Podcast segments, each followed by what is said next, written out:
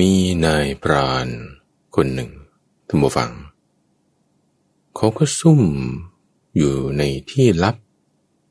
ซ่อนตัวอยู่มือนี่ก็โกงธนูเอาไว้คอยเล็งหาดูว่ามีกวางมีมรึกมีเนื้อทรายตัวไหนผ่านมานี่ประมาทอยู่จะยิงทันทีเลยเขาจะยิงได้ไหมน้อยินดีต้อนรับสู่สถานีวิทยุกระจายเสียงแห่งประเทศไทยด้วยรายการธรรมรับอรุณมาพบกับท่านผู้ฟังเป็นประจำทุกวันโดยมีข้าพเจ้าพระมหาไพบูลย์อภิปุณโญจากวัดป่าดอนหายโศกเป็นผู้ดำเนินรายการในแต่ละวันที่มาพบกับท่านผู้ฟังนั้นก็นำเรื่องราวที่มีความแตกต่างหลากหลายไม่ว่าจะเป็นเรื่องการนำธรรมะไปใช้ในชีวิตประจำวันเรื่องความรักเรื่องการเงินการทองเรื่องการงานต่างๆแล้วก็มาพูดคุยกับท่านผู้ฟังในทุกวันจันทร์หรือถ้าเป็นการพานั่งสมาธิปฏิบัติทำจิตให้มีความสงบให้มีความวิเวกหลีกเร้นจุดมุ่งหมายคือเพื่อให้เกิดสมถวิปัสสนาบรรลุธรรมสูงยิ่งขึ้นไปนั่นก็ในทุกวันอังคารช่วงของจิตวิเวก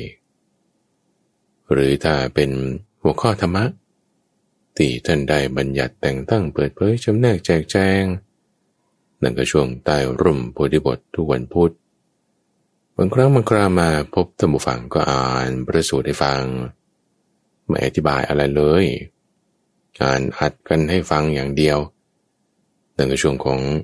ทุกวันพฤหัสกลางพระสูตรส่วนในวันศุกร์อย่างนี้ท่านผู้ฟังเป็นช่วงเวลาที่ข้าพเจ้าจะนำนิทานเป็นเรื่องราวที่เกิดขึ้นมาก่อนแล้วเหตุดำเนินเป็นมาอย่างไรอะไรเป็นเงื่อนไขปัจจัยของการที่พระพุทธเจ้าจะได้แสดงธรรมะบทนี้ก็เรียกว่าเป็นนิทานธรรมะบทส่วนถ้าเป็นเรื่องราวที่เคยเกิดขึ้นมาก่อนในชาติอื่นๆต่างๆของพระพุทธเจ้านั่นก็เรียกว่าเป็นนิทานชาดกนำมาเพื่อให้ประกอบเนื้อหาธรรมะอันใดอันหนึ่งอย่าลืมท่านฟังว่านิทานธรรมบทหรือนิทานชาดกเหล่านี้เป็นเรื่องประกอบเฉยๆมาเสริมอย่าคิดว่านี้จะเป็นสาระอันนี้จะเป็นหลักสิ่งที่เป็นหลักนั้นคือเนื้อหาธรรมะอย่างเช่นในสัปดาห์นี้เรื่องที่เรายกเป็นหลักมาตั้งแต่สัปดาห์ที่แล้วคือเรื่องของเมตตาเรื่องของการที่ภิกษุดูแลมารดาบิดาคือสองเรื่องนี้ประกอบกันท่านจะเอาเรื่องการเลี้ยงดูมารดาบิดาขึ้นเป็นหลักจึงเอาหมวดธรรมะเรื่องเมตตามาประกอบแล้วก็เล่าเรื่องสุวรรณสามชาดกในชาติที่ท่านเกิดเป็นเด็กชายสามะมีผิวเหมือนทองคำจึงเรียกว่าสุวรรณสามเป็นที่รักของพ่อแม่อย่างมากเป็นต้นคือที่ต้องเทียบเคียงไล่เรียงมาอย่างนี้ท่านผู้ฟังเพื่อให้ไม่หลงประเด็นเพราะว่าพอเราพูดถึงเรื่องภูเขาต้นไม้ท้องฟ้าทะเลบุคคลนั่นนี้บริบทมันหลายอย่างด้วยบริบทที่มีความหลากหลายทำให้บางทีเราแบบว่าเฉยไฉถลายลื่นออกไปได้ที่เฉยไฉถลายลื่นออกไปนั้นมันก็เพราะว่าความเข้าใจปัญญาสติสมาธิมันก็แตกต่างกันอินทรีย์แตกต่างกันก็จึงทำให้มีความเข้าใจมี perception มีความที่จะลึกซึ้งไปในแต่ละประเด็นมันก็มีความแตกต่างกันไปก็จึงต้องมาคอยเน้นย้ำกันทุกสัปดาห์ท่านผู้ฟังถึงเหตุเงื่อนไขปัจจัยทำไมเราถึงมาพูดเรื่องนิทานกันจะได้ไม่หลงประเด็นอย่างที่กล่าวมาท่านผู้ฟังตัวนี้เราก็ยังอยู่ในหัวข้อเรื่องของสุวรรณสามชาดกเป็นตอนที่สอง แล้วก็เป็นตอนจบของเรื่องนี้ปรารภภิกษุรูปหนึ่งที่ได้ไปเลี้ยงดูมารดาบิดาแม้ด้วยอาหารในบิณฑบาตซึ่งทำให้พวกภิกษุอื่นๆเขาไม่พอใจไม่แฮปปี้เนี่ยทำศรัทธาของบุคคลอื่นให้ตกล่วงไปคนอื่นนี่เขาให้มาด้วยศรัทธานี่ท่านเอาไปแจกคนนั้นคนนี้ไม่ได้ใช้ไม่ได้บริโภคทำอย่างนี้ไม่ถูกมันก็มีกฎอีกข้อหนึ่งเหมือนกันท่านผู้ฟังคือว่าของที่ทายกผู้มีศรัทธาถวายแล้วเราอย่าทำให้มันตกไปด้วยทำให้เขาเสื่อมศรัทธาคำว่าตกไปนี่ก็คือเช่นไม่ได้บริโภคหรือเอาไปทิ้งเฉยๆหรือไม่ก็เอาไปให้คนอื่นอันนี้คือทำศรัทธาให้ตกไม่ได้ดูที่ของนะแต่ว่าดูที่ศรัทธาของคนบางครั้งเองพระพุทธเจ้าบูฟังท่านก็บริโภคอาหารเนี่ยโอ้เสมอขอบปากบาทพูนมากกว่านั้นก็มีคำว่าบริโภคนี่คือไม่ได้เอาใส่ท้องทั้งหมดนะแต่หมายถึงรับมาแล้วแล้วก็มาพิจารณาดูก็ฉันตามที่ร่างกายต้องการนั่นแหละคือที่พูดข้อนี้ต้องเปรียบเทียบกับว่าบางครั้งท่านก็ฉันอาหารเพียงแค่พายฝ่ามือบ้างฉันอาหารหยาบๆบ้างอันนี้ก็มีแล้วก็บางสิ่งบางอย่างที่มันไม่ใช่เป็นของเหมาะสมกับภิกษุเช่นทองคำคือเป็นวัตถุอนามาตบางครั้งท่านก็รับไว้คือเพื่อที่จะรักษาศรัทธาของผู้ให้แต่ก็ไม่ได้ไปแตะต้องไงรับเอาไว้โดยดุษฎีภาพคือด้วยอาการนิ่งเอาละมาถึงประเด็นที่ว่าพอภิกษุเหล่านั้นเขาไม่พอใจจึงพากันไปหาพระพุทธเจ้าฟ้องร้องเรื่องนี้เงือบเลยท่านผู้ฟังเอาพระพุทธเจ้าสนับสนุนใช่สนับสนุนแม้ว่าถ้าเราเอาอาหารที่อยู่ในบาตรเป็นเลี้ยงมารดาบิดาเป็นสิ่งที่ควรคือจะเปรียบเทียบกับความมั่งมีความยากจนนะใครมันจะไปยากจนกว่าพระภิกษุมันไม่มีแล้วนะท่านผู้ฟังที่จะแย่ไปกว่านั้นก็คือเพียงแค่อาชีพขอทานเท่านั้นเองคือมันเสมอกันแล้วว่างั้นเถอะนะเพราะอะไรเพราะว่าพระนี่ก็ขอทานขาจานไงคือขอทานมีกระเบื้องอยู่ในมือก็คือบาทนั่นแหละบาททำจากกระเบื้องก็ได้บาททำจากเหล็กก็ได้แต่ห้ามทำจากไม้ไปขออาการขอนี่ก็ไปยืนเฉยๆเสื้อผ้าก็ซ่อมซ่อนี่เป็นจีวรทรงผมนี่ก็ทรงเดียวเหมือนกันหมดตัดสั้นๆเนี่ยมันไม่ต่างอะไรกันกับขอทานเนี่ยท่านผู้ฟังแล้วถ้าบุคคลที่เลี้ยงดูเรามาให้อุปการะให้กำเนิดแล้วแย่ไปกว่าขอทานนี่โอ้ยก็ต้องเลี้ยงดูกันละสินี่ก็จึงเป็นต้นเหตุที่มาท่านจึงได้เล่าเรื่องของสุวรรณสามให้ฟังก็ทบทวนเหตุการณ์กันนิดหนึ่งหลังจากที่พ่อแม่ของสามะได้มาอยู่ที่ป่าหิมพานต์ริมแม่น้ำสัมมตานทีให้กำเนิดสุวรรณสามแล้วทั้งสองท่านโดนไอของงูพิษทำให้ตาบอดสุวรรณสามนี่ก็ได้ดูแลพ่อแม่มาจนกระทั่งว่าพระราชาชื่อปิละยักขะ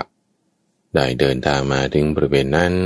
สังเกตเห็นทางลงของพวกเก้งกวางไปกินน้ำตัวเองก็จึงทำซุ้มซ่อนอยู่ในนั้นขึ้นหน้าไม้ขึ้นธนูเอาไว้เล็งเตรียมดูว่าถ้าสัตว์มากินน้ำที่นี่จะต้องจัดการให้ได้เจอส่วนนะสามสุวรรณสามเดินมากับพวกสัตว์ทั้งหลายเอาสัตว์ทั้งหลายทำไมมีความสามัคคีกันไม่แกล้งกันไม่มีปัญหากันงูก็มากับพังพรเสือก็มากับกวางสัตว์อื่นๆนี่ก็รื่นรมโอ้ยคนนี้นี่เป็นใครด้วยความสงสัยว่าเป็นใครยิงก่อนแล้วค่อยคุยคิดว่าอย่างนี้เดี๋ยวจะมีคนครหาเราได้ว่ามาถึงป่าปานนี้เห็นคนอย่างนี้แล้วคุณไม่รู้ว่าคนนี้เขาเป็นคน หรือเป็นคนทันหรือเป็นเทวดาหรือเป็นนาคต้องจับให้ได้ก่อนจับให้ได้ก็ยิงนั่นแหละยิงโดยที่ว่าไม่ได้คิดคือคิดแค่นี้นะลูกธนูเนี่ยก็อาบยาพิษด้วยปล่อยลูกธนูไปธนูเนี่ยก็เข้าทางสีข้างด้านขวาทะลุผ่านตัวออกสีข้างทางด้านซ้ายคือทะลุไปเลยสุวรรณสามนี่สุดลงเลยเอาทำไมยิงเข้าสีข้างได้ตอนนั้นมือนี่ยกหม้อน้ำอยู่กำลังแบกหม้อน้ำขึ้นจากแม่น้ำสัมมตานทีเดินมาตามท่าน้ำที่มีหาดทรายสีดังเงินยวงขึ้นมาแล้วเปิดช่องชัดๆนี่เขาก็ยิงใส่ให้เลยนั่นคือเรื่องราวที่ได้เล่าให้ถึงในสัปดาห์ที่แล้วทุกฝังสัปดาห์นี้เรามาต่อกันว่าหลังจากสุวรรณสาม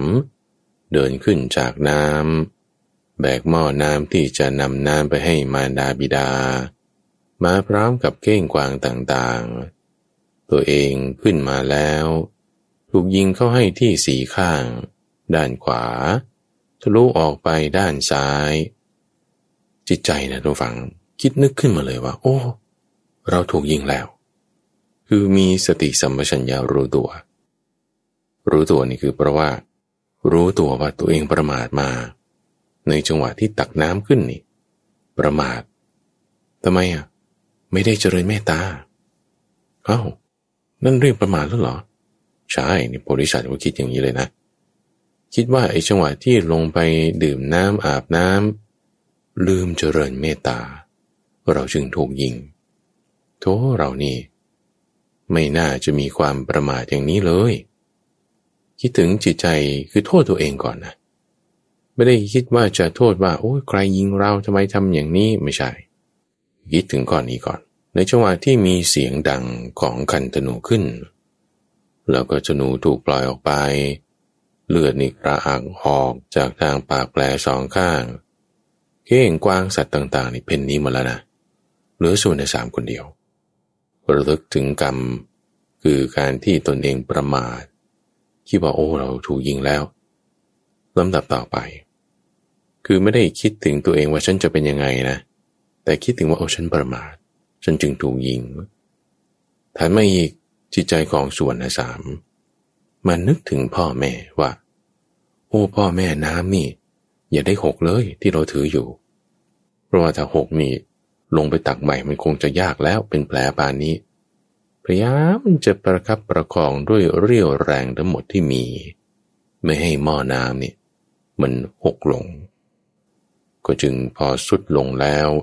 เอามือเนี่ยโกบทรายขึ้นมาประคองไว้มันหนุนหม้อน้ำไม่ให้มันหกไม่ให้มันเอียงไม่ให้เหมือนตะแคงเพราะหม้อน้ำในสมัยก่อนปั้นขึ้นจากดินเผามีเทคโนโลยีตามที่มันจะได้จะมีมันก็จะไม่ค่อยแข็งแรงเขาก็นิยมทำให้มันเป็นทรงกลมทั้งหมด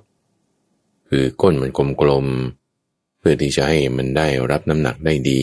เพราะว่าอุปกรณ์พวกนี้ท่านฟังเวลามันจะแตกมันจะเสียมันจะทำลายมันจะหักมันจะแตกบริเวณที่เป็นเหลี่ยมเป็นมุมเป็นข้อเป็นตัวต่อเป็นตัวงอมันจากตรงนั้นเขาก็จึงทำออกมาเป็นก้นทรงกลมก็จึงโกบทรายมาหนุนไว้แล้วก็หันหัวตัวเองไปทางที่พ่อแม่อยู่เพื่อที่จะทำความเคารพกราบกรานจิตนี่ส่งไปถึงตรงนั้นสุดลงล้มลงกระอักเลือดออกมาคือเพราะว่าลูกศรมันก็ทะลุผ่านสีข้างใช่ไหมข้างในมันก็เป็นไส้เป็นกระเพาะก็ถูกทำลายไปด้วยหมดเลือดนี่ก็จึงสวนขึ้นมาจากภายในกระอักออกมาอยู่ที่ปากขณะที่กระอักเลือดนึกถึงมารดาบิดาแล้วก็พยายามจึงค่อยหาดูว่าโอ้ใครน้อยิงเราเพราะพอคิดถึงดูแลไล่เรียงมาคือจากตัวเองไปถึงพ่อแม่ไปถึงทุกสิ่งมีชีวิตที่อยู่ในป่าแห่งนี้บริเวณลุ่มน้ำสัมมตานทีไม่มีใครที่จะมีเวรมีความคิดอาฆาต ต่างก็มีเมตตาอยู่ตลอดเลยนะที่จะมาให้ทำร้ายกันทำลายกันมันไม่มีเลยนะแล้วใครยิงจึงมีความคิดข้อนี้เราไม่มีการผูกเวรกับสิ่งมีชีวิตใดๆในบริเวณนี้เลยใครยิงเนาะไม่ได้มีจิตที่จะคิดโกรธเคืองแค้นไม่พอใจถึงใครที่ยิงตัวเองเพราะว่ามาคิดอย่างนี้ทุกฝั่งว่าที่ยิงเนี่ยยิงทำไมคือไม่ได้ว่าโกรธแล้วจึงถามนะทุกฝั่งแต่เพราะคิดว่าหนังของเราก็กินไม่ได้นะเนื้อก็กินไม่ได้เอาแล้วฆ่าแล้วยิงแล้วทำไปทำไมแล้วใครเป็นคนทำอยากจะทราบข้อนี้มีความคิดอย่างนี้คือปกติแล้วพระเจ้าปิลายขะถ้าจะฆ่าพวกเก้งกวางก็เพราะว่าติดใจในรสชาติของมันคือจะกินเนื้อมันหนังนี่ก็ยังเอาใช้ทำเป็นผ้าปูนั่งบ้างทำเป็นปลอกของอาวุธบ้างหรือใช้ในกิจการงานอย่างอื่นได้หนังสัตว์แต่หนังมนุษย์กินก็ไม่ได้ไม่ต้องพูดถึงจะใช้เนื้อมนุษย์ใช้ไม่ได้ไม่ต้องพูดถึงจะกินเพราะคนเนี่ยไม่กินเนื้อคนคนกินเนื้อคนมันก็ไม่ใช่คนแล้วเป็นยักษ์เป็นมารพอที่สัตว์พอตะโกนร้องถามขึ้นคือบ้วนเลือดออกจากปากแล้วก็ถามขึ้นมาใครยิงยิงด้วยเหตุอะไรอยากจะทราบขอให้ท่านออกจากที่ซ่อนตัวเถอะเราไม่ได้จะเอาโทษเอาผิดอะไรกับท่านอยากจะทราบเหตุผลเท่านั้นเองพระเจ้าปิลยักขะพอได้ยินส่วนสามพูดออกมาสามประโยคนี้จิตใจเนี่ยอ่อนยวบเลยตัวฝังว่าคนผูกยิงปานนี้ยังไม่ได้คิดจะโกรธแค้นผู้ที่ยิงยังมีวาจานุ่มนวลพูดดีๆกับคนที่ยิงด้วยซ้ำว่าขอให้ออกมาจากที่ซ่อนเถอะอยากจะทราบเหตุผลเท่านั้นเองว่ายิงทำไมท่านเป็นใครเป็นวรรณะไหนมีเหตุอะไรจึงต้องทำอย่างนี้ขอให้ท่านจงบอกเราเถอะถูกยิงป่านนี้ยังพูดดีๆอยู่ได้ไม่มีวาจาหยาบคายด่าทอคนที่ยิงเลยจิตใจของพระเจ้าปิลยักขะนี่ก็อ่อนยวบเลยทุกฝั่งที่ว่าจะยิงเขาก่อนแล้วค่อยถามนี่รู้สึกผิดเป็นกำลังว่าเราทำผิดคนแล้วเหมือนเวลาที่เราลงโทษหรือด่าทอหรือให้ร้ายหรือพูดไม่ดีกับใครสักคนใดคนหนึ่งด้วยเหตุอย่างใดอย่างหนึ่งที่เราคิดว่าเขาไม่ดีอย่างเงี้ยนะแล้วปรากฏว่าเขาไม่ได้เป็นอย่างนั้นนะเขากลับมีจิตใจที่จะดีกับเราด้วยซ้ำความรู้สึกผิดนี่มันจะเกิดขึ้นทันทีความรู้สึกผิดในที่นี้คือความร้อนใจเกิดขึ้นคือถ้าเปรียบเทียบกับจิตใจที่หยาบกระด้างที่จะฆ่าทำร้ายประทุษร้ายคิดให้ชิบหายในการรู้สึกผิดการที่มีความร้อนใจมันจะนุ่มนวลกว่าอ่อนโยนกว่าแต่ว่าอย่างไรก็ตามที่นุ่มนวลไปกว่าความรู้สึกร้อนใจความรู้สึกผิดมันก็จะมีไปอีกก็ค่อยเป็นไปพอจิตใจของพระราชาพระเจ้าปิลยักขะอ่อนนุ่มลงแล้วรู้สึกว่าตัวเองทำผิดแล้วจึงออกจากที่ซ่อนแล้วก็เข้าไปหากล่าวบอกกับสุวรรณสามอย่างนี้ว่าฉันเนี่ยเป็นพระราชาของชาวกาสีคนทั้งหลายเรียกว่าปิลยักขะเป็นผู้ที่มีความสามารถในการยิงธนูอย่างมากยิงธนูได้แม่นยำแม้แต่ช้างถ้าเข้ามาสู่ระยะของธนูแล้วก็ไม่พ้นไปได้คำนี้ที่พระราชากล่าวขึ้นคือเพื่อที่จะข่มก่อนเนี่ยดูฟังถ้าคนโกรธกันแล้วบางทีไม่ได้เกรงใจกันก็จะลงมือลงไม้บ้างแต่พอรู้ว่าเป็นพระราชาก็จะมีความเคารพยำเกรงอยู่บ้างก็จะไม่ได้มีจิตใจที่ไม่ดีสักเท่าไหร่ ด้วยเจตนาข้อนี้ก็จึงกล่าวขึ้นอย่างนั้นทำให้เรารู้ถึงความสามารถในการยิงธนูของพระเจ้าปิลายักษ์ขนาดช้างในทุกฝั่งพระราชายังสามารถมีเรี่ยวแรงกำลังที่จะยิงธนูไปให้ทะลุตัวมันได้แล้วทะลุตัวมันโดนจุดที่สำคัญเป็นธนูที่อาบยาพิษยังไงช้างนี่ก็รอดไปไม่ได้ขนาดตัวใหญ่มีความหนามีความต้านทานพิษสูงก็ยังจะต้องตายด้วยเงื้อมมือของลูกธนูของพระราชาแล้วก็ได้ถามสุวรรณสามว่าเนี่ยท่านเป็นใครทำไมท่านถึงมาอยู่ที่นี่เป็นยักษ์เป็นนาคเป็นคนทันหรือเป็นกินนอนอย่างใดอย่างหนึ่งหรือไม่พระโพธิสัตว์จึงบอกกับพระราชาคือบอกทั้งที่ยังถูกยิงนั่นนะไม่ได้ปฐมพยาบาลอะไรกันเลยเอาพอทราบว่านี้เป็นพระราชาใช่ไหมก็จึงบอกว่าขอความเจริญจงมีแก่พระราชาก่อนละพูดดีๆมากเลยนะคือคำศัพท์ในภาษาบาลีที่เขายกขึ้นมาเป็นคำสละสลวยเป็นคำคล้องจองเป็นภาษาที่น่าฟังคือคนถูกยิงป่านี้นะอยู่ต่อหน้าคนที่ยิงตัวเองนะไม่ได้จะรู้สึกโกรธเกลียดเครียดแค้นเขาเลยนะมีแต่จิตที่ประกอบด้วยเมตตาเพราะว่าเผลอมาตะกี้ไงตอนตักน้ำก็คิดว่าจะไม่เผลออีกคิดถึงคุณของบิดามารดาแล้วคิดหาใครไปที่จะมีเวรด้วยกันไม่มีให้หมดเลยความเมตตานี่เจอพระราชาที่แม้แต่ยิงตัวเองก็ยังให้ความเมตตาไปอีกจึงบอกว่าเป็นบุตรของครอบครัวในปราณคือเป็นอยู่วรรณะนี่แหละคนในสมัยก่อนเวลาจะชี้แจงแถลงการก็ยกวรรณะตัวเองขึ้นก่อนบอกว่าเป็นพวกวรรณะที่เกี่ยวกับการล่าสัตว์เกิดมาจากตรงนี้แต่ว่าพ่อแม่มาอยู่ที่นี่ตัวเองชื่อสามะอยู่กับเก้งกับกวางที่นี่ละแล้วที่พระองค์ยิงหม่อมฉันเนี่ยยิงทำไมยิงแล้วทำไมถึงซ่อนตัวอยู่อย่างคนอื่นเวลาเขาฆ่าเสือเขาก็ฆ่าเอาเพราะหนังเพราะเขี้ยวมันฆ่าช้างก็เพราะว่างาฆ่าเก้งฆ่ากวางก็เพราะว่าเนื้อของมันหรือหนังของมันแล้วที่ยิงหม่อมฉันขนาดนี้นี่ยิงด้วยเหตุอะไรอะไรเป็นเหตุที่ให้ควรยิงคือตรรกะของคนที่จะเบียดเบียนคนอื่นเนี่ยตำรวจเขาก็ยก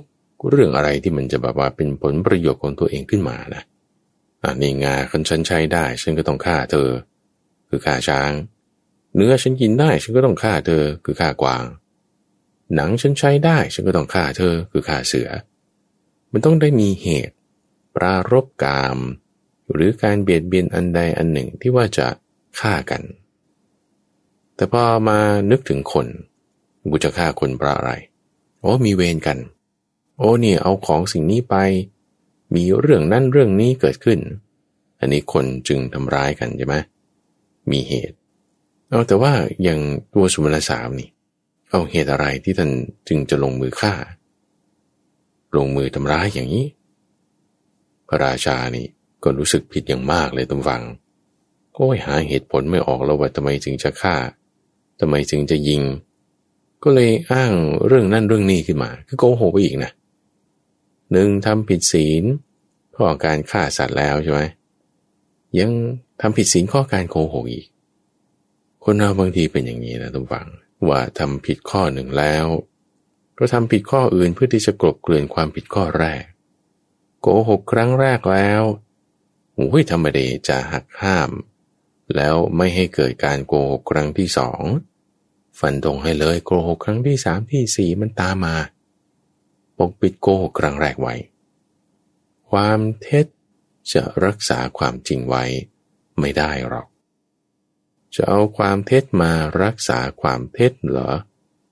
มันก็ไม่ได้อยู่ดีมันยั่งยืนไม่ได้มันต้องโกหกไปเรื่อยๆไม่จบ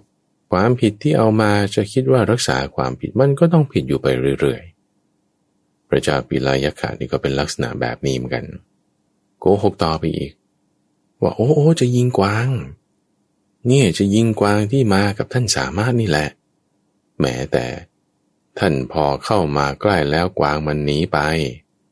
กวางมันหนีเนี่ยฉันจึงโกรธว่าเธอทำลาภทำสิ่งที่ฉันควรจะได้ให้มันหนีไปฉันก็เลยยิงเธอซะตอนแรกไม่ได้กะจะยิงนะแต่จะยิงกวางแต่พอเธอทำให้กวางมันหนีไปจึงโกรธขึ้นก็จึงจะยิงเธอนั่นแหละนี่คือคติของพระราชาในสมัยนั้นมาฟังว่าถ้าโกรธใครไม่พอใจใครก็สามารถสั่งลงโทษได้นี่คือเป็นเหตุเป็นผลของเขาในสมัยนั้นนะท่านฟังสมัยนี้มีกฎหมายบ้านเมืองทำอย่างนั้นไม่ได้ละทีนี้พอสามารถได้ฟังดังนั้นมันจะเป็นไปได้ยังไงเพราะว่าในทั้งป่านี้ทั้งหมดเลยเนี่ยตั้งแต่จำความได้มาเนี่ยนะฝูงกวางเนื้อทรายเก้งต่างๆทุกพันธุ์ที่ว่าจะมีพันธุ์ไหนดุร้ายหรือว่าเจอกันแล้วจะแบบสะดุ้งกลัวเบียดเบียนกันเนี่ยไม่มีเลยนะมีแต่อยู่กันด้วยความรักมองกันด้วยสายตาแห่งคนที่รักใคร่กันเป็นอยู่มีความชื่นมื่นมีความรักกันไม่ว่าจะไปภูเขาไปป่าเก็บผลไม้ดื่มน้ำไม่มีสัตว์ตัวไหนหรอกที่ว่าจะเมื่อเห็นข้าพเจ้าแล้วจะสะดุ้งกลัวเนี่ยไม่มีเลยนะคืออยู่ด้วยเมตตามาตลอดเลยนะเพราะว่าตั้งแต่สมัยพ่อแม่แล้วเกิดมีเมตตาความรักชนิดที่จะเจือด้วยกามคือความรักชนิดที่เจือด้วยกามอย่างที่ว่าไปนะทุกฟังว่ามันก็จะมีโทษคือมีความเกลียดที่จะแทรกมาด้วยมีโทษมากแต่จะมีความรักเฉพาะทางกามแล้วจะไม่ให้มีความเกลียดความโกรธตามมามันไม่ได้มันมาด้วยกันก็จะต้องมีความรักชนิดที่เป็นเมตตาส่วนสามเกิดขึ้นเนี่ยด้วยความรักที่เป็นเมตตาเท่านั้นไม่ได้เกิดจากความรักทางกามอย่างที่ปุถุชนเขาทำกันเลยตั้งแต่ก่อนข้าพเจ้าจะเกิดจนถึงเกิดมาแล้วจนถึงบัดนี้จะว่ามีใครจะตกใจเบียดเบียนกันในที่นี้ไม่มีพระราชานี่พอรู้ว่าเรานี่แย่แล้วถูกสามารถจับโกหกได้ทำร้ายเขาด้วยลูกศรแล้วยังจะโกหกเขาอีกเนี่ยน้ำซ้ำยังถูกเขาจับได้อีกว่าฆ่าด้วยแล้วก็จะโกหกต่ออีกด้วยจึงรู้สึกผิดขึ้นมาเป็นกำลังจะเอาความเท็จรักษาความจริงไม่ได้นะทุกฝั่งจะเอาความไม่ดีจะเก็บรักษาความดีของตนเองไว้มันไม่ได้นะคือมันไม่ได้นะก็จึงคิดว่าเอาความจริงเท่านั้นแหละที่จะทำให้เราเป็นอิสระความจริงเท่านั้นแหละที่จะรักษาความจริงได้ความดีเท่านั้นแหละที่จะรักษาความดีได้จึงยอมรับขึ้นมาพระราชาบอกว่าโอ้ยเราโกหกแล้วเราไม่ดีคือเราไม่ใช่ว่าจะมีความโกรธความโลภหรืออะไรต่อท่านหรอกเราจึงยิงท่านนี่แต่ด้วยความอยากรู้อยากเห็นเท่านั้นจึงยิงเจ้าความอยากรู้อยากเห็นนี่ก็จึงเป็นเหตุให้ทำความไม่ดีไปคือประมาทไปในที่นี้ยอมรับข้อนี้แล้วความอยากรู้อยากเห็นมันก็ไม่ได้หมดไปนะอยากรู้อยากเห็นต่อด้วยละว่าเราอยู่ที่นี่เนี่ยอยู่คนเดียวหรอดูเหมือนไม่ได้อยู่คนเดียวนะคือมีเก้งกวางใช่ไหมแล้วนำน้ำไปนี่ก็คงจะมีคนอยู่ด้วยหรือว่าใครใช้ท่านมาถึงได้มานำน้ำจากแม่น้ำสัมมาตานตีไปท่านอยู่กับใครระหว่างที่คุยกันนี่ก็เลือดออกอยู่ตลอดนะทุกฝั่งคือเวลาไอ้กระบังลมของเราเนี่ยมันตีขึ้นตีลงเพื่อที่จะพูดใช่ไหมอวัยวะภายในมันก็ขยับแล้วไอ้ที่มันเป็นแผลเป็นอะไรอยู่มันก็ขับเลือดออกมาเลือดก็ออกมาทางปากก็บ้วนเลือดออกแล้วก็พูดขึ้นพร้อมกับกลั้นทุกขเวทนาไปด้วยบอกว่าเนี่ยอยู่กับบิดามารดาท่านนี่ตาบอดเลี้ยงท่านอยู่โดยการเอาน้ำเอาผลไม้มาให้พอพูดถึงจุดนี้แล้วร่ำไรขึ้นเลยสุวรรณสาม คือความทุกข์ที่เกิดจากถูกลูกศรแทงนี่คิดว่ามันไม่ได้มากหรอกถ้าเปรียบเทียบกับว่าพ่อแม่นี่หลังจากนี้จะอยู่ได้อีกแค่6 วันเพราะว่าอาหารน้ำที่เตรียมไว้ยังมากก็ได้แค่6 วันที่ตาจะใช้อย่างเหมาะสมเตรียมเอาไว้เผื่อเอาไว้โอ้ยถ้าวันที่7แล้วก็คงจะไม่ได้ดื่มน้ำไม่ได้กินผลไม้ความตายของมารดาบิดาเนี่ยก็คงจะมีเป็นแน่ความตายของตัวเองยกไว้ความตายของบิดามารดายกไว้มันเป็นความทุกข์ที่คงจะต้องมีมาแน่ละแต่ทุกข์ที่มากกว่านั้นคือความทุกข์ที่ว่าตัวเองคือสุวรรณสามจะไม่ได้เห็นหน้ามารดาบิดาอีกนี่มันทุกข์มากคือพลัดพรากจากของรักของชอบใจและพอคิดถึงว่าโอ้ยมารดาบิดาก็คงจะทุกข์เหมือนกันที่ว่าไม่ได้เห็นตัวเราสุวรรณสามทั้งที่ว่าไม่มีตาบอดแล้วก็ยังต้องมาคอยหาทั้งกลางวันทั้งกลางคืนกลางวันก็ไม่เห็นเหมือนกลางคืนใช่ไหมล่ะกลางคืนสุวรรณสามก็ไม่เห็นเหมือนกันเพราะว่ามันมืดเอาบางทีจุดไฟขึ้นก็ยังสว่างเห็นได้ข้อวัดปฏิบัติที่สุวรรณสามจะทำกับมารดาบิดา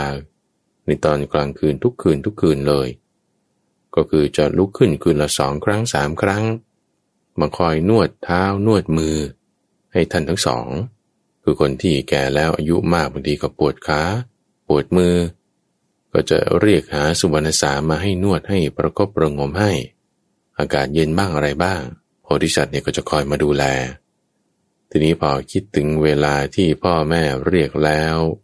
ไม่มีใครขานรับไม่มีใครนวดมือนวดเท้าให้จึงเสียใจอย่างมากว่าท่านก็จะเสียใจในข้อนี้เสียใจ2 เท่าเสียใจ4 เท่าจากแผลเดียวเนี่ยนะแผลเกิดจากลูกศรยิงลูกเดียวแต่ทะลุตายด้วยกัน3 คนคือสุวรรณสามพ่อด้วยแม่ด้วยความรู้สึกผิดที่เกิดขึ้นกับพระเจ้าปีลายักขะนี่เป็น3 เท่าเพราะว่าคนตาย3 คนไม่ใช่แค่3 คน3 เท่าแต่ละคนยังคูณ2เข้าไปอีกเพราะว่าเสียใจจากการที่ว่าไม่ได้เจออีกฝ่ายหนึ่งอีกฝ่ายหนึ่งก็เสียใจจากการที่ว่าไม่ได้เจออีกฝ่ายหนึ่งสุวรรณสามก็เสียใจจากการที่ไม่ได้เจอพ่อแม่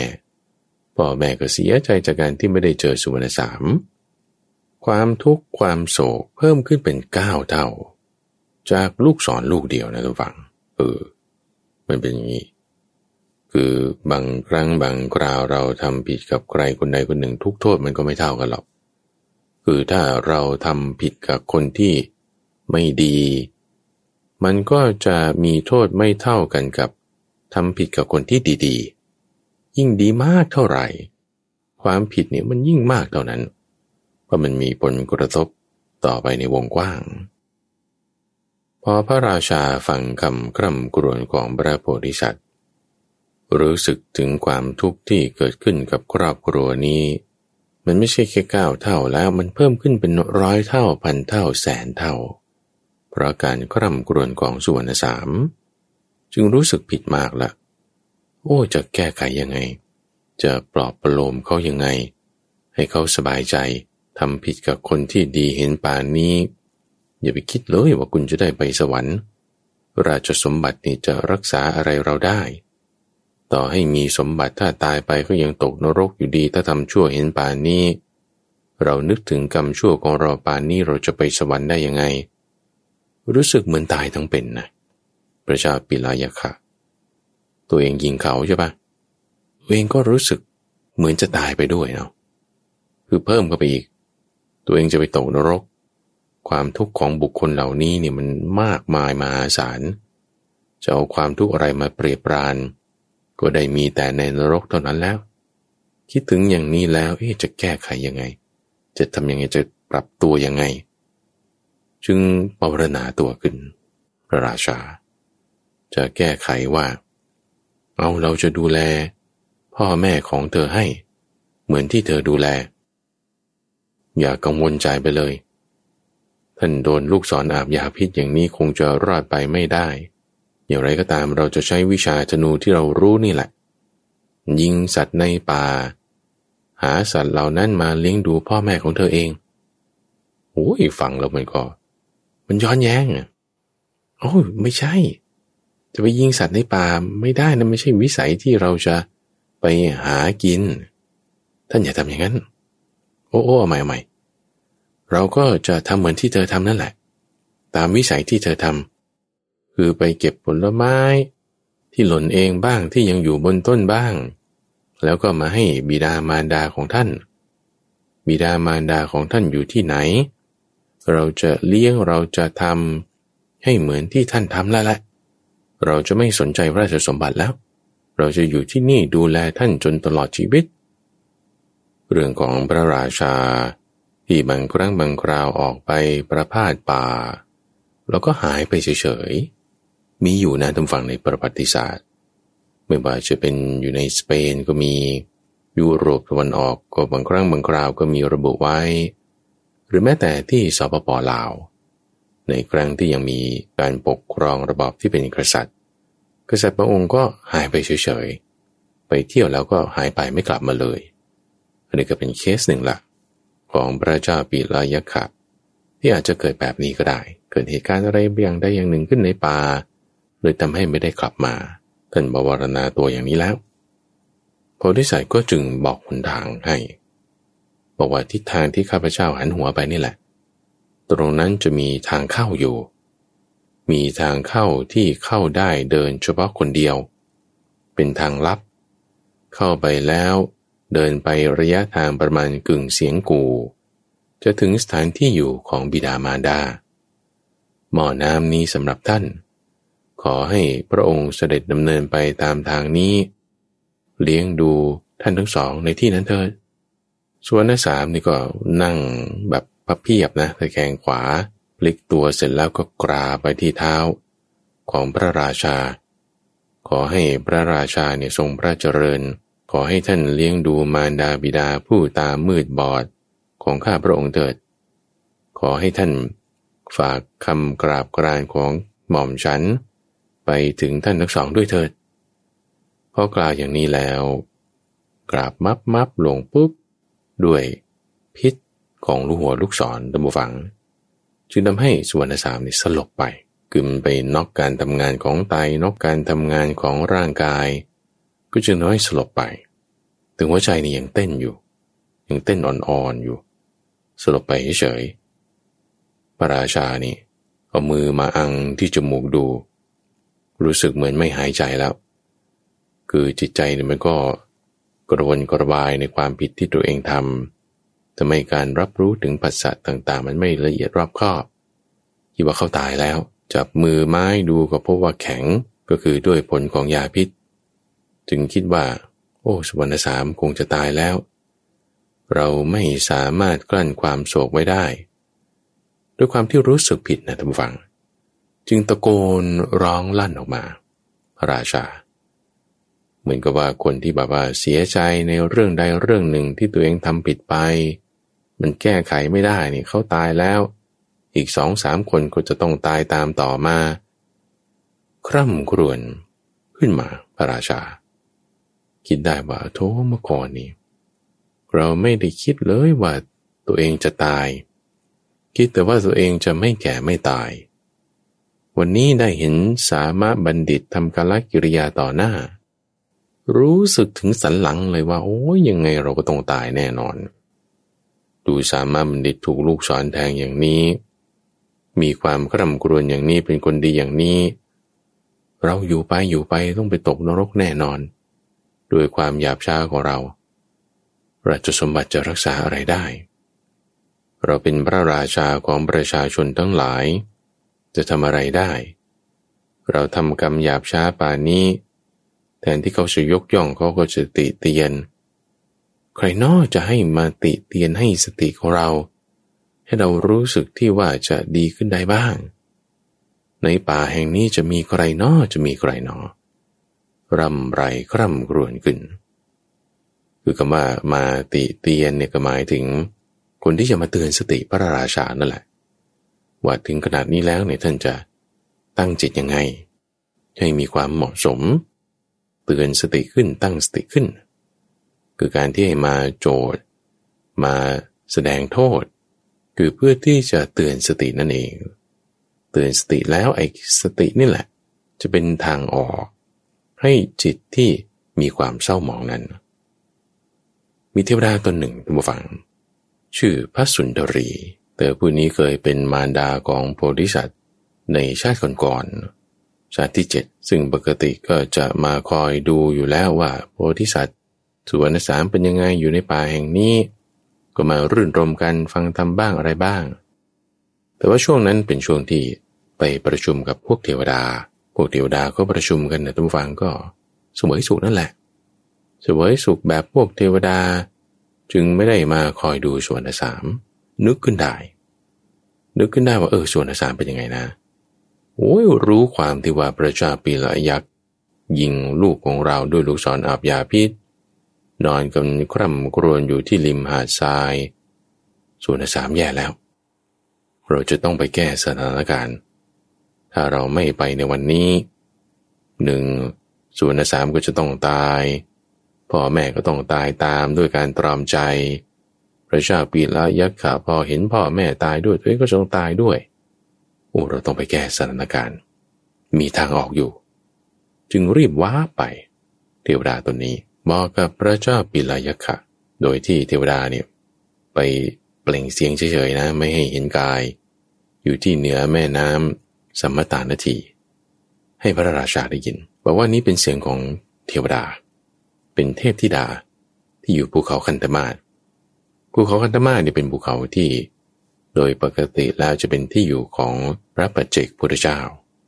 เป็นภูเขาที่ต้นไม้ทุกต้นในที่นั้นเป็นแต่ต้นที่มีกลิ่นหอม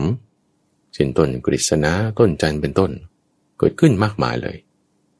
เทวดามาจากที่นั้นมาอนุเคราะห์พระราชาโดยเตือนสติบอกว่าพระองค์เนี่ยทำผิดมหันต์ได้ทำร้ายคนดีเห็นป่านนี้ฆ่าคนทั้ง3ด้วยลูกศรลูกเดียวกันไปเถอะพระราชาท่านรีบแก้สถานการณ์ให้ท่านจงไปรีบหาบิดามารดาผู้ตามืดบอดอยู่ในป่าถ้าท่านไปหาบุคคลทั้งสองจะสามารถที่จะปรับเปลี่ยนแก้ไขกรรมของท่านที่ไม่ดีนี้ให้ดีได้คือนางพระสุนทรีเนี่ยเธอเห็นแล้วว่าอนาคตเนี่ยมันจะต้องแก้ไปยังไงการที่พระราชาจะมาร่ำไรคร่ำครวญอยู่ตรงนี้ไม่ได้ต้องรีบไปเพื่อที่จะไปหาพ่อแม่ของสุวรรณสามทางออกมันจะมีตรงนั้นพระราชาฟังคำของเทวดาแล้วก็รีบไปตั้งใจเป็นมั่นเป็นเหมาะเลยว่าเราจะไม่เอาแล้วราชสมบัติเราจะไม่กลับไปแล้วเราจะอยู่ที่นี่ด้วยการดูแลพ่อแม่ของสุวรรณสามแทนให้แบกหม้อน้ำไปเดินไปตามทางที่เขาบอกเข้าไปเรื่อยๆเป็นสถานที่น่ารื่นรมอยู่ตรงนี้ไม่มีใครเห็นไม่มีใครรู้เดินเข้าไปถึงอาสมฝ่ายทุกุลบัณฑิตคือพ่อของสุวรรณสามปกตินี่ก็รู้แล้วว่าเวลานี้เป็นเวลากลับของลูกก็จะคอยสังเกตเสียงที่ลูกเดินมาซึ่งจะเป็นเสียงเบาๆสุวรรณสามนี่มีปกติเดินเบาวางเท้าเบา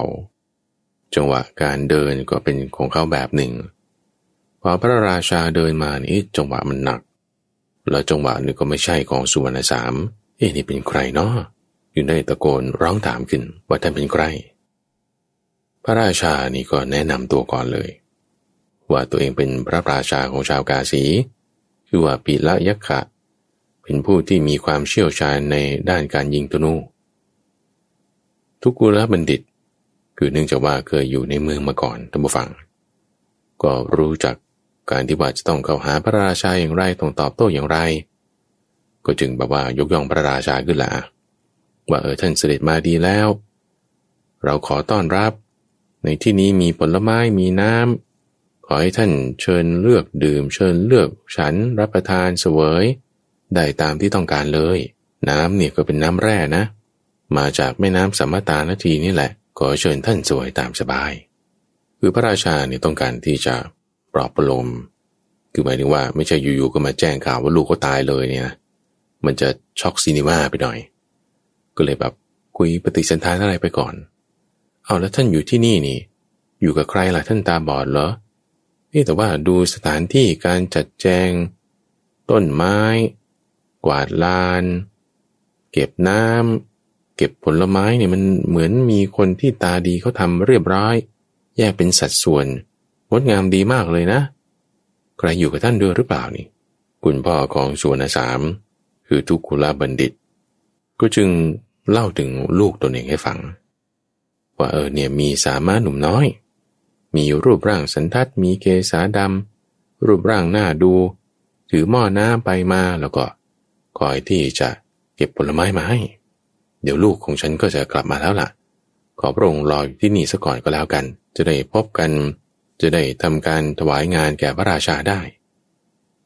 พระราชาก็จึงบอกความจริงไปท่านผู้ฟังสามารถบุตรของท่านนี่เราได้ฆ่าแล้วล่ะที่ริมฝั่งแม่น้ำสัมมตาลทีถูกยิงด้วยลูกศรตอนนี้นอนอยู่ที่หาดทรายชุ่มอยู่ด้วยกองเลือดอยู่ความจริงเปิดเผยขึ้นนี่นางปาริกาหูผึ่งเลยท่านผู้ฟังคืออาสมของนางก็อยู่ถัดไปไม่ไกลใช่ไหมได้ยินพระราชาคุยกันกับสามีไม่ใช่สามีหรอกก็เป็นผู้ประพฤติพรหมจรรย์ร่วมกันได้ยินชื่อสุวรรณสามรีบออกมาจากที่พักเลยถามทุกกุลบัณฑิตบอกว่านี่ท่านพูดอยู่กับใครหรือได้ยินว่าใครฆ่าสามะแล้วยังไงนะจริงหรือเปล่าไหนท่านลองว่าดูสิจิตใจของฉันเนี่ยมันอยู่ไม่เป็นสุขแล้วนี่ทุกกุลบัณฑิตพอรู้ความจริงข้อนี้พยายามที่จะปลอบประโลมนางบาริกาก็ละว่าคนนี้คือเป็นพระราชานะยิงสุวรรณสามตายแล้วแต่ว่าเป็นพระราชานี่เราจะโกรธพระราชาทำผิดต่อพระราชาไม่ได้นางปาริกานี่โกรธเลยท่านผู้ฟังจะไม่ให้โกรธได้ไงคนฆ่าลูกของเราทุกกุลบัณฑิตก็จึงบอกว่าคนที่เป็นบัณฑิตนี่ต่อให้ใครเขาจะทำยังไงถึงให้ฆ่าลูกก็ตามเราก็ต้องไม่โกรธนะคือฝ่ายชายก็เตือนฝ่ายหญิงว่าอย่าโกรธนะอย่าโกรธทำจิตให้ดีให้มีเมตตาถึงแม้คนที่ฆ่า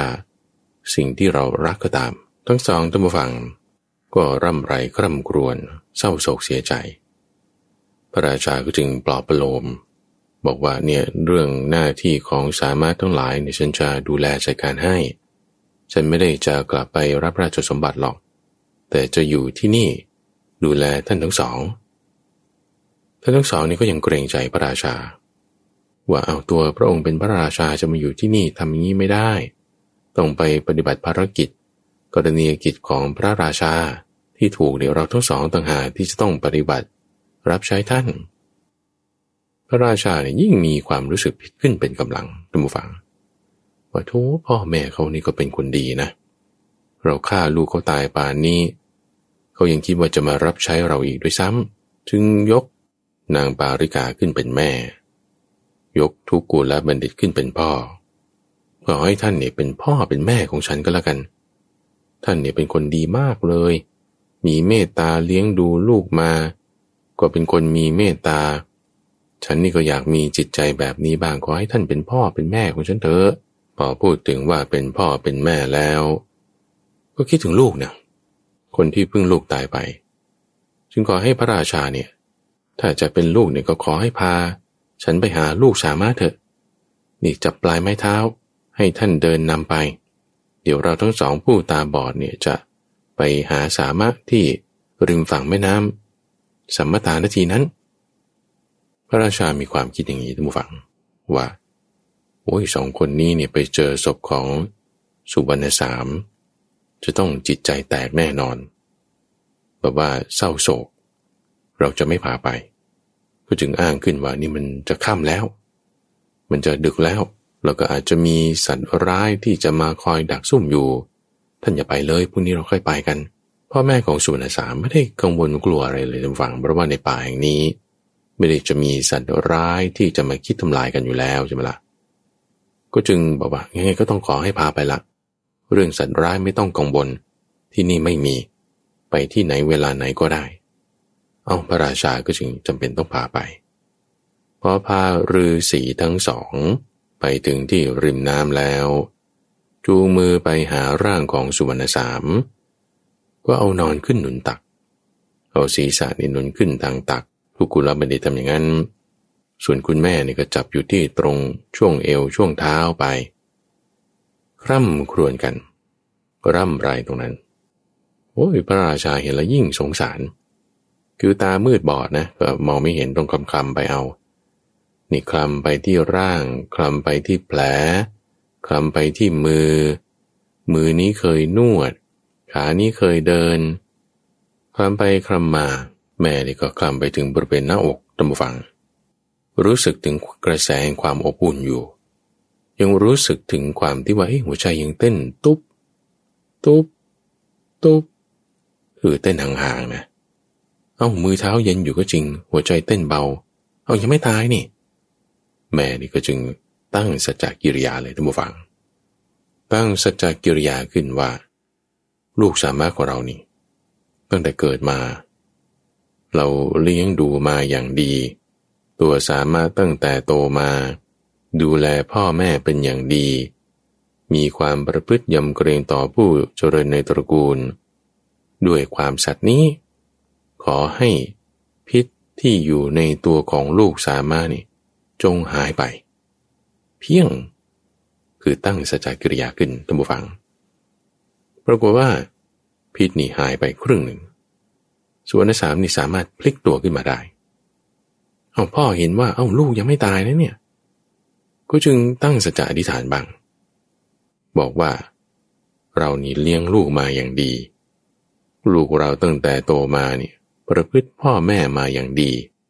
เป็นผู้เคารพยำเกรงต่อผู้เจริญในตระกูลโดยความสัตย์นี้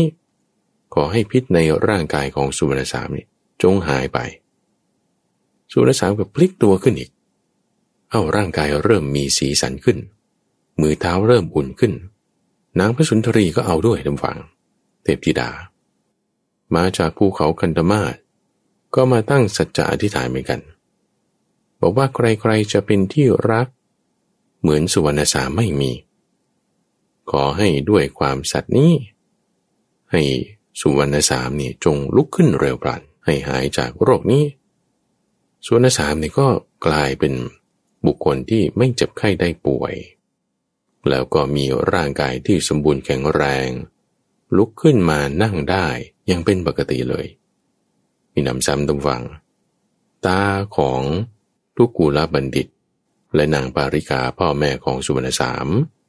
ก็กลับมาหายเป็นปกติมองเห็นขึ้นได้อย่างเดิมพร้อมกับคือเวลานั้นมันก็ล่วงเลยมาจนถึงรุ่งอรุณขึ้นพอดีพระอาทิตย์ขึ้นเวลาเนี่ยร่ำไรกร่ำกรวนกันไปตลอดคืนกว่าจะเดินทางมาถึงแล้วตั้งสัจจะอธิษฐานพระอาทิตย์ขึ้นพอดีสุวรรณสามก็ฟื้นขึ้นพอดีตาของท่านทั้งสองที่บอดก็เห็นกลับได้เป็นปกติพร้อมกับอรุณขึ้นพร้อมกับสุวรรณสามตื่นนั่นเองท่านผู้ฟังเป็นเรื่องราวที่น่าสะใจมากเรื่องของสุวรรณสามพระราชาเห็นเหตุอันน่าอัศจรรย์นี้จึงร้องอุทานขึ้นว่าโอ้ยสุวรรณสามที่ว่าตายแล้วฟื้นขึ้นมาได้มันไม่น่าเชื่อเลยเป็นไปได้ยังไง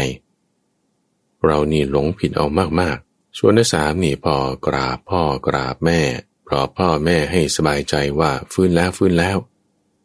เห็นพระราชาแล้วก็จึงกราบทูลขึ้นบอกว่านี่มีผลไม้มีน้ำอะไรให้พระองค์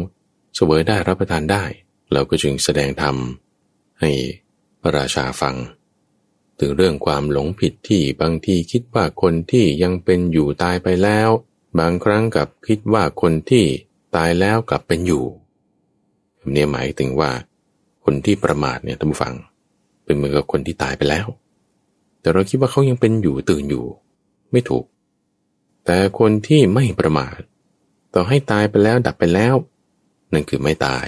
ยังเป็นอยู่นั่นคือมีนัยยะความหมายที่ลึกซึ้งแบบนี้ พอเห็นความอัศจรรย์ข้อนี้ตรงนี้แหละท่านผู้ฟังจึงเป็นจุดที่ทำให้ประเทศไทยเรายกเอาเรื่องทศพิธราชธรรมขึ้นมาส่วนที่สามแนะนำให้พระราชาได้ไปปกครองบ้านเมืองตามเดิมด้วยทศพิธราชธรรมให้ตั้งอยู่ในธรรมทำให้ดีแล้วบ้านเมืองก็จะเจริญขึ้นมายกเรื่องทศพิธราชธรรมมาอธิบายให้พระราชาฟังพอเข้าใจความอะไรกันเรียบร้อยพักอยู่ที่นั่นสัก 2-3 วันพระราชาก็กลับไปปกครองกรุงกาสีด้วยการตั้งอยู่ในธรรมเหมือนเดิมชนทั้งสามเจริญเมตตากรุณามุทิตาอุเบกขาภายหลังแต่การตายก็ไปสู่พรหมโลก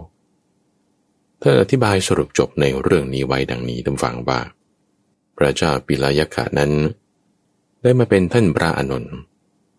ส่วนนางพระสุนทรีเทพธิดาที่เป็นคนแนะนำพระราชาให้ไปหาพ่อแม่ของสุวรรณสามรู้เหตุการณ์ที่ทำสัจจกิริยาแล้วจะรอดพ้นจากภัยทุกคนนั่นก็คือภิกษุณีอุบลวรรณาท้าวสักกเทวราชที่มาคอยอำนวยความสะดวกในการบวชของพ่อแม่สุวรรณสามก็คือท่านพระอนุรุทธะทุกุลบัณฑิตผู้บิดาก็คือท่านพระมหากัสสปะนางปาริกาผู้มารดาก็คือภิกษุณีชื่อภัททกาปิลานีซึ่งนี่ก็คือเป็นภรยาของท่านพระมหากัสสปะตั้งแต่ตอนก่อนบวช